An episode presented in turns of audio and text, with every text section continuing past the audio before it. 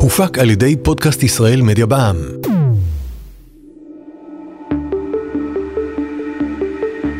שלום לכם, אתם על מטען חשמלי, הפודקאסט של חברת החשמל.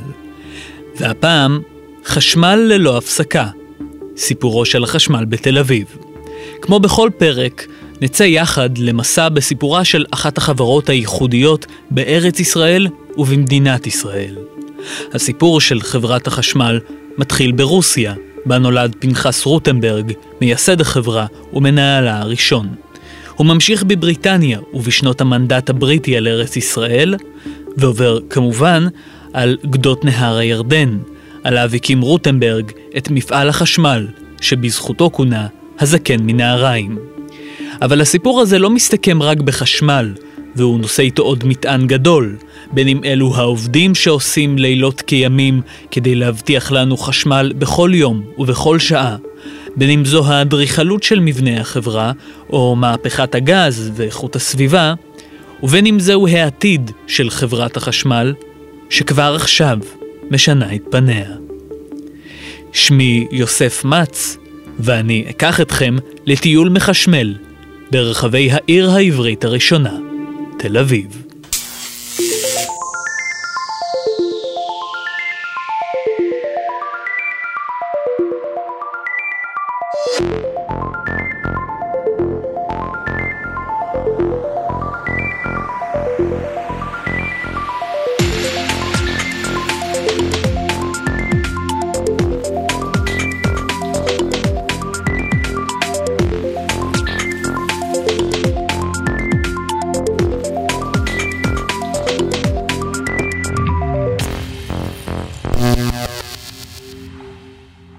בשנת 1920 החליט ועד תל אביב, עוד לפני שהפך לעירייה, לרכוש גנרטור כדי להאיר את הרחובות וכדי לשאוב מים.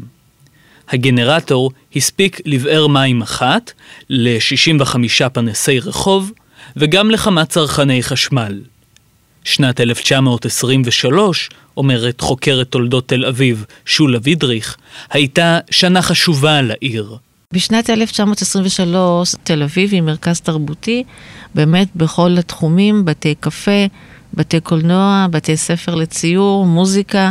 רוב המבנים היו בני שתי קומות, ומספר התושבים היה 16 אלף איש.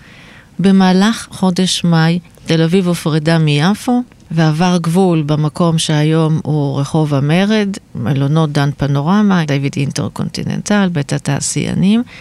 פה נותנים לתל אביב אה, מעמד של township. זה בעצם עירייה משל עצמה. מיד לאחר ההפרדה הזאת, מתחילים גם להרחיב את הגבולות. אז לאן הגיעו הגבולות של תל אביב ב-1923? הגבול הצפוני ביותר היה באזור רחוב גורדון של היום. מייסדי תל אביב, הם לא חלמו שהעיר תגיע עד הירקון. באמת, זה היה מעבר להרי החושך. פנחס רוטנברג, סיפרנו לכם, החליט להקים את תחנת הכוח העברית הראשונה בשטח שהיה אז בקצה הצפון-מזרחי של העיר, רחוב החשמל, פינת דרך מנחם בגין של היום. וכך סיכמו בעירייה עם רוטנברג. כבודו לוקח על עצמו לסדר תחנה חשמלית קלורית בסביבת תל אביב, החל משלוש מאות כוחות סוס, ואחריהם יוסיף עליהם כהנה וכהנה, לפי הצורך של התעשייה, אספקת המים והמאור, ובכל זמן ידאג שלא יחסר לעולם כוח חשמלי לכל הצרכים שלנו. העירייה התבקשה לשאת רק ב-6% מעלות הקמת תחנת הכוח. סוכם כי פריסת רשת החשמל תעלה 12,000 לירות מצריות, והפריסה תבוצע על ידי חברת החשמל בשביל העירייה ובמימונה. החברה קיבלה את הרשת בחכירה ל-25 שנים, שאחריהן החזירה אותה לעירייה. 1923 גם הייתה השנה בנחנכה רשת החשמל בתל אביב, ואחר כך השכנה מדרום, יפו, התחברה גם היא. תל אביב הייתה ממלכה קטנה משל עצמה כבר בשנות ה-20. וכמו בכל ממלכה, גם התל אביבים אימצו גברת ראשונה משל עצמם. צינה דיזינגוף הייתה הגברת הראשונה ששימשה דוגמה לנשות תל אביב כמעט בכל התחומים. היא באה מפריז, עם כסיות עד המרפקים, עם הכובע רחב שוליים, עם הטול שמכסה, וזה מתאים למזג האוויר כאן, עם השרפן הזה. היא פתחה בבית שבו היא גרה, בשדרות רוטשילד 16, סלון תרבותי כמיטב המסורת הפריזאית. זה ערבי תרבות, קבלות פנים, ערבים ספרותיים, אה, אה, קונצרטים, מפגשים חברתיים. הרי זה היה הבית המרכזי בשכונה, בהתחלה הוועד התכנס בו. אז היא הייתה, איך נקרא לזה היום, סלב, שלוקחים את הסלב ורוצים שהוא יהיה המקדם אה, מכירות הראשון, אז מי שהיה זה שמוכר את החשמל לבתים, הגיע דבר ראשון אל צינה דיזינגוף, והיא הייתה הלקוחה הראשונה של החברה. בעזרת רשת החשמל ותחנת הכוח שנבנתה, המשיכה העיר העברית הראשונה להתפתח.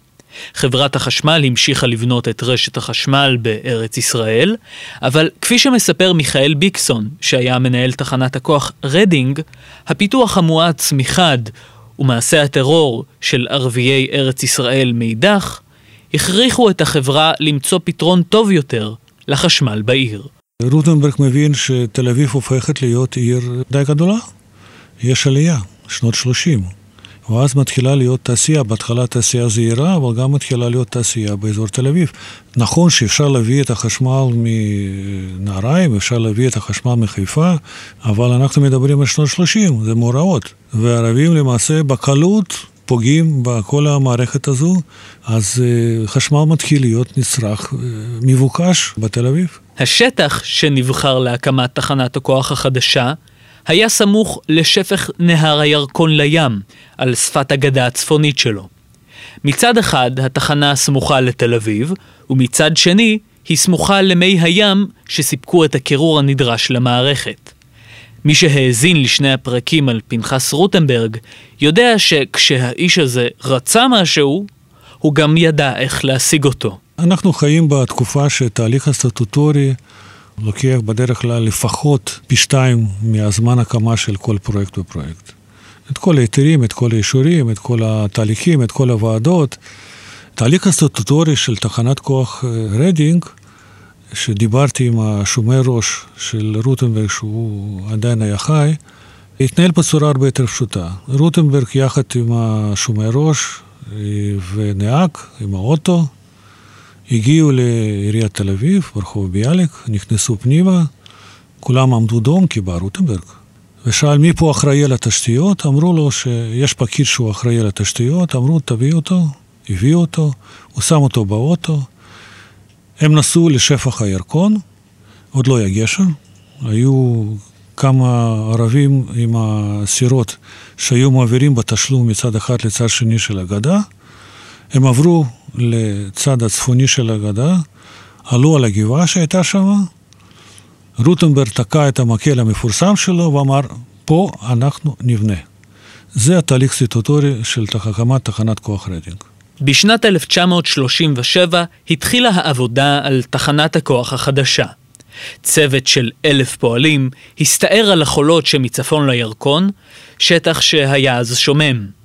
בקיץ 1938 התחילה תחנת הכוח לפעול. בסלנג, ואנחנו רואים בכל מקום שעדיין כותבים רידינג, אה, אבל אני חייב להגיד בשנים האחרונות, יותר ויותר אנשים מבינים שצריכים לכתוב רדינג, בגלל שזה על שם של הלורד רדינג.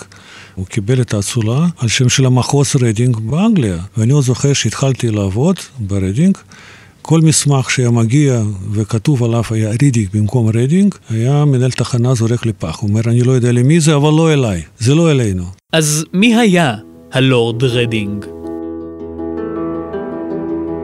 רופוס דניאל אייזקס, המרכיז הראשון מרדינג, היה פוליטיקאי ומשפטן בריטי יהודי שנולד ב-1860. אחרי קריירה כעורך דין מצליח, בשנת 1904 הוא נכנס לבית הנבחרים הבריטי מטעם המפלגה הליברלית. אחר כך שימש כיועץ משפטי לממשלה, והיה למשנה לנשיא בית המשפט העליון של אנגליה. זה יהודי שהגיע לדרגת אצולה הכי גבוהה שהגיע יהודי אי פעם, בבריטניה. הוא היה מרכיס. אנחנו מדברים על חברת חשמל שהיא הייתה רשומה בבורסה בלונדון, ודירקטוריון ישב בלונדון. הוא היה יושב ראש דירקטוריון הראשון של חברת חשמל, והוא היה אחד מהאנשים הבולטים שגייס את הכסף להקמה של החברה.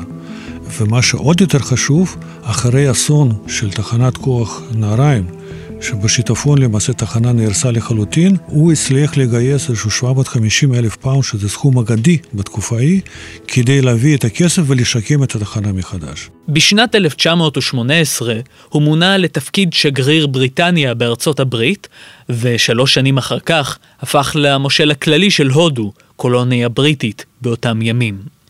מלבד היותו משפטן ופוליטיקאי, ללורד רדינג, שעל שמו קרויה תחנת הכוח, היה עוד צד מעניין, אלו הן הנשים בחייו. לאשתו הראשונה, אליס אדית כהן, הוא נישא בשנת 1887. כשהוא קיבל את התואר מרכיז, היא זכתה בתואר התואם, המרכיזה, מרדינג. לבני הזוג נולד בן ושמו ג'רלד, ובשנת 1930 המרכיזה מתה ממחלה קשה, והלורד רדינג התחתן בשנית עם מי שהייתה מזכירתה האישית של אשתו הראשונה. סטלה צ'ארנד הפכה עם נישואיה להיות מרכיזה, והמרכיזה, איך נאמר, לא ממש התלהבה מהרעיון לקרוא לתחנת הכוח בתל אביב על שם בעלה. טוב, זה, זה גם אה, סיפור. ברגע שרוטנברג רצה לתת שם של תחנה על שם של לורד רדינג, הוא פנה באופן טבעי, פנה לאלמנתו, והיא אמרה, מה? מה? על מה מדובר? איזושהי תחנה, איזשהו מפעל על שם של לורד רדינג, שזו אישיות כל כך חשובה, היא לא הסכימה. היא לא ראתה שום חשיבות בזה שתחנת כוח תיקרא על שם בן אדם כל כך אה, מכובד וכל כך חשוב. ואז רוטנברג נוסע לאנגליה, מגיע ללונדון, ומראה לה את יופי האדריכלי של הבניין הזה, ומצליח לשכנע אותה. ואז אנחנו מקבלים בשרטוטים, פחות או יותר משנות 35, 30, סוף 34, מופיע כבר תחנת כוח רדינג אה, על השרטוטים. נכדם של הלורד רדינג ושל אשתו הראשונה ביקר בישראל. כשהוא שמע שיש תחנת כוח על שם סבו בתל אביב, הוא ביקש לבקר בה. הייתה לי פגישה מאוד מעניינת עם הנכד של אה, לורד רדינג. זה 2012 או 2013, משהו כזה. הוא איש עסקים, הוא היה פה בארץ, והוא שאל, מה, מה זה רדינג? מה, מה הקשר? ואז הסבירו שיש תחנת כוח, הוא לא ידע את כל הקשר. הוא ביקש ביקור, ואנחנו שמחנו שהוא יבקר בתחנה. ואז שהראיתי לו את התמונות של הביקור של אה, לורד רדינג בארץ, שעל ידו הייתה כל הזמן אשתו, סבתא חורגי, שהוא לא כל כך רצה לדבר עליה. אז לא, לא, לא, לא רצינו להיכנס לפרטים אה, יותר אינטימיים, אבל אה, אני מבין שהאהבה שם לא הייתה. זה, זה ברור. אתר תל אביבי אחר שנמצא בסמוך לרדינג ונקשר בסיפורה של תחנת הכוח הוא נמל התעופה שדה דוב. בשלהי שנות ה-30 הוקמה ביוזמתו של פנחס רוטנברג חברת נתיבי אוויר לישראל, שקיימה טיסות פנימיות וטיסות סדירות לקהיר ולביירות. שדה התעופה התל אביבי הוקם כדי להיות נמל הבית של נתיבי אוויר, כך שחברת החשמל הייתה גם מחלוצות התעופה בישראל. בספרו האוטוביוגרפי "לך שמיים, לך ארץ, כתב נשיא המדינה לשעבר עזר ויצמן על תקופתו כטייס בשירות האוויר, הזרוע הצבאית של ארגון ההגנה, ממנו התפתח חיל האוויר. עזר ויצמן כותב על השירות האווירי. אז השירות האווירי היה בנוי אז מחמישה, שישה מטוסים קטנים וקלים, שהיו רשומים באופן רשמי בכלוב התעופה הפלסטיני. צריך היה להעמיד פנים שכל הטיסות הן מטעם כלוב תעופה, ללא קשר עם מלחמת הקיום של היישוב. תמורת כל המראה שילמנו שילינג אחד, דמי מסלול, לחברת החשמל, מפני שרוטנברג סלל את המסלול היחיד בשדה התעופה לשימושה של חברת החשמל. ההגנה וחברת החשמל היו מעין גופים אחים, שניהם נוסדו באותה תקופה. פנחס רוטנברג, כבר סיפרנו, היה אחד מהאבות המייסדים של ההגנה, ורבים מעובדי חברת החשמל היו בעלי תפקידים בארגון המחתרת. לכן לא פלא שתחנת הכוח רדינג הייתה אחד המרכזים החשובים של ייצור נשק במחתרת עבור ההגנה. יוצרו שם פצצות, מתקנים שונים וחלקי מתכת לכלי נשק, והעבודה נעשתה בידי קבוצת מתנדבים, בדרך כלל בלילות. בחצר התחנה היו שני סליקים, שעל אחד מהם, למרבית האירוניה, הוצבו עוליה של יחידת חיילים בריטית שנשלחה לאבטח את התחנה בתחילת מלחמת העולם השנייה. במהלך שנות ה-40 הייתה תחנת הכוח רדינג יעד אסטרטגי לפיגועים מהאוויר ומהים. כאשר האיטלקים הפציצו את תל אביב, עלה חשש שהם ינסו לפגוע גם בתחנת הכוח. לכן בסמוך לתחנה הוצבה סוללת תותחי נ"מ. במלחמת העצמאות, פחות מיממה לאחר קום המדינה, הפציצו המצרים את שדה דוב ופגעו במטוסים שהיו על הקרקע. למרות שגם מתקני תחנת הכוח נפגעו, ייצור החשמל לא פסק אפילו לרגע. באמצע שנות ה-50 הוקמה בצמוד לרדינג א', תחנת הכוח רדינג ב'. לממשלת פולניה היה הסכם עם האמריקאים על רכישת שלוש יחידות ייצור, 50 מגוואט, אה, וברגע שהן כבר היו מוכנות אה, על המדף, מה שנקרא, והאמריקאים רצו להתחיל לשנע את הציוד, הרוסים גילו שפולנים, שזה מדובר כבר על הגוש קומוניסטים, קונה ציוד אצל האויב הכי גדול, האמריקאים. אז כמובן שהעסק הזה לא יצא לפועל, והאמריקאים נשארו עם השלוש יחידות ייצור ביד שהם לא ידעו מה לעשות איתם, ואברהם רוטנברג ראה את זה כהזדמנות עסקית וקיבל מחיר טוב. בהתחלה תכננו לשים שלוש יחידות, אבל כנראה שלא הספיק כסף, אז בסוף אה, קנו שתי יחידות ייצור, נהדרות דרך אגב, באיכות מאוד מאוד גבוהה. מה שכן, סבלנו ממנה, אה, מהיחידות האלה, בעיקר בגלל שהן היו מתוכננות לים הצפוני, ולא לים התיכון. אז אה, ברגע שאנחנו בקיץ היינו מקבלים מים קצת יותר מדי חמים, היחידות כאילו היו מתחילים לגמגם. אבל uh, עלו מעל 50 שנה, שזה נדיר. שטחי העיר תל אביב הורחבו לתחום שאנחנו מכירים כיום רק בראשית שנות ה-50. אז סופחו שטחים בעיקר במזרח העיר ובאזור שמצפון לירקון. בראשית העשור החל הצבא להתמקם בשטחי המושבה הטמפלרית הנטושה שרונה, שחלקה הפך אחר כך לבסיס הקריה. מדרום למושבה הוקמה קריית הממשלה. היכל התרבות, מוזיאון ארץ ישראל ובתי קולנוע רבים נבנו כולם בשנות החמישים, ומסילת החוף, שאפשרה לרכבות להגיע מתל אביב לחיפה, נחנכה גם היא לצד תחנת הרכבת תל אביב מרכז. פריחתו של רחוב דיזנגוף הגיעה לשיאה. בסמוך לקו החוף הוקמו בתי מלון גדולים, דוגמת מלון דן, ואחריו גם מלון שרתון ומלון הילטון תל אביב. אחרי רדינג ב', אנחנו מגיעים לתקופה אה, של שנות 50. תקופה אה, שהייתה כבר טראומה של מלחמת השחרור, אה, כבר מדברים על המבצע סיני, ומגיעים אנשי ביטחון ואומרים, מה יהיה עם החשמל אם יפציצו את רדינג? ואז בא רעיון להקים תחנת כוח ביטחונית. בואו נקים אותה מתחת לאדמה. ואז נולד פרויקט של תחנת כוח, שהייתה בהתחלה תחנת כוח סודית, תת-קרקעית, פרויקט הנדסי מדהים. אולי יותר דומה לפרויקט של תחנת כוח גרעינית, למעשה הוא כור גרעיני, שגם הוקם בדימונה באותה תקופה פחות או יותר. תחנת כוח מתחת לאדמה, שהיה כבוד לעבוד שם, להפעיל אותה ולתחזק אותה, זה, זה עולם אחר לגמרי, זה הרבה יותר קשה, הרבה יותר מסובך. רק להכניס כמויות אוויר שהיו צריכים בשביל להבטיח את השריפה, שהאוויר לחום בפנים. הסידורי אוורור היו ענקים, ענקים, זה משהו, משהו אגדתי. התחנה למעשה הייתה שניים וחצי קילומטר מאתר רדינג, היא הייתה פחות או יותר מול פארק הירקון באזור גני תערוכה, על יד מוזיאון ארץ ישראל. כרגע על הכיפה שמתחתיה הייתה תחנת כוח רדינג ג'. הוקם מרכז רבין. והתחנה הזו היא לא עבדה הרבה שעות, כי להפעיל תחנה עם ארובות קטנות, נמוכות, במרכז העיר, לא כל כך שמח את השכנים, הם לא היו מתלהבים מזה. פרויקט מאוד מאוד מעניין, מאוד קשה. כי היו צריכים להביא מים מהים, שניים וחצי קילומטר לשם, ולאט לאט היא דעכה עם הפעלה של אה, תחנות כוח בחדרה, ב-86, כבר הפסיקו אותה לחלוטין. העיר הקטנה תל אביב כבר לא הייתה כל כך קטנה, ויחד עם ההתפתחות שלה, גבר הצורך בחשמל.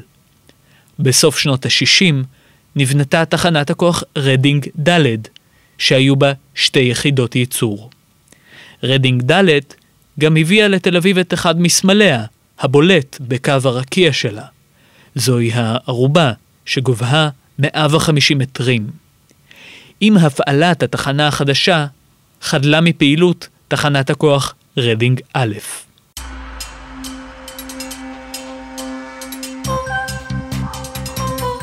אני יכולה להעיד שבצעירותי, כל המקום הזה, שהיה די נטוש אה, בשנות ה-70, נהגו הרבה צעירים לשבת על חומת המדרגות, איפה שיוצאים המים מהטורבינות, וזה היה ג'קוזי.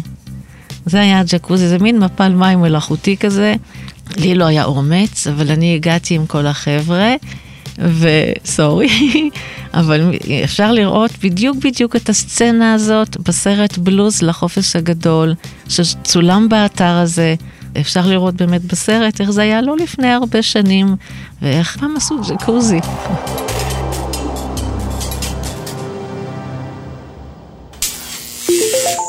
סיפורה של חברת החשמל הולך יד ביד עם סיפורה של העיר תל אביב. בלי הצרכנים ובלי הביקוש לחשמל אמין וזמין, לא תיתכן חברת חשמל. ובלי חשמל מסביב לשעון, לא תיתכן עיר ללא הפסקה. תודה למרואיינים שהשתתפו בפרק, שולה וידריך ומיכאל ביקסון. עורכת ראשית, דליה בודינגר, דוברת חברת החשמל. הפקה, דוברות חברת החשמל, לירון בן יעקב וכרמל ביטן אלשטיין. הפודקאסט הופק על ידי רשת עושים היסטוריה. שמי יוסף מצ. נתראה בפרק הבא.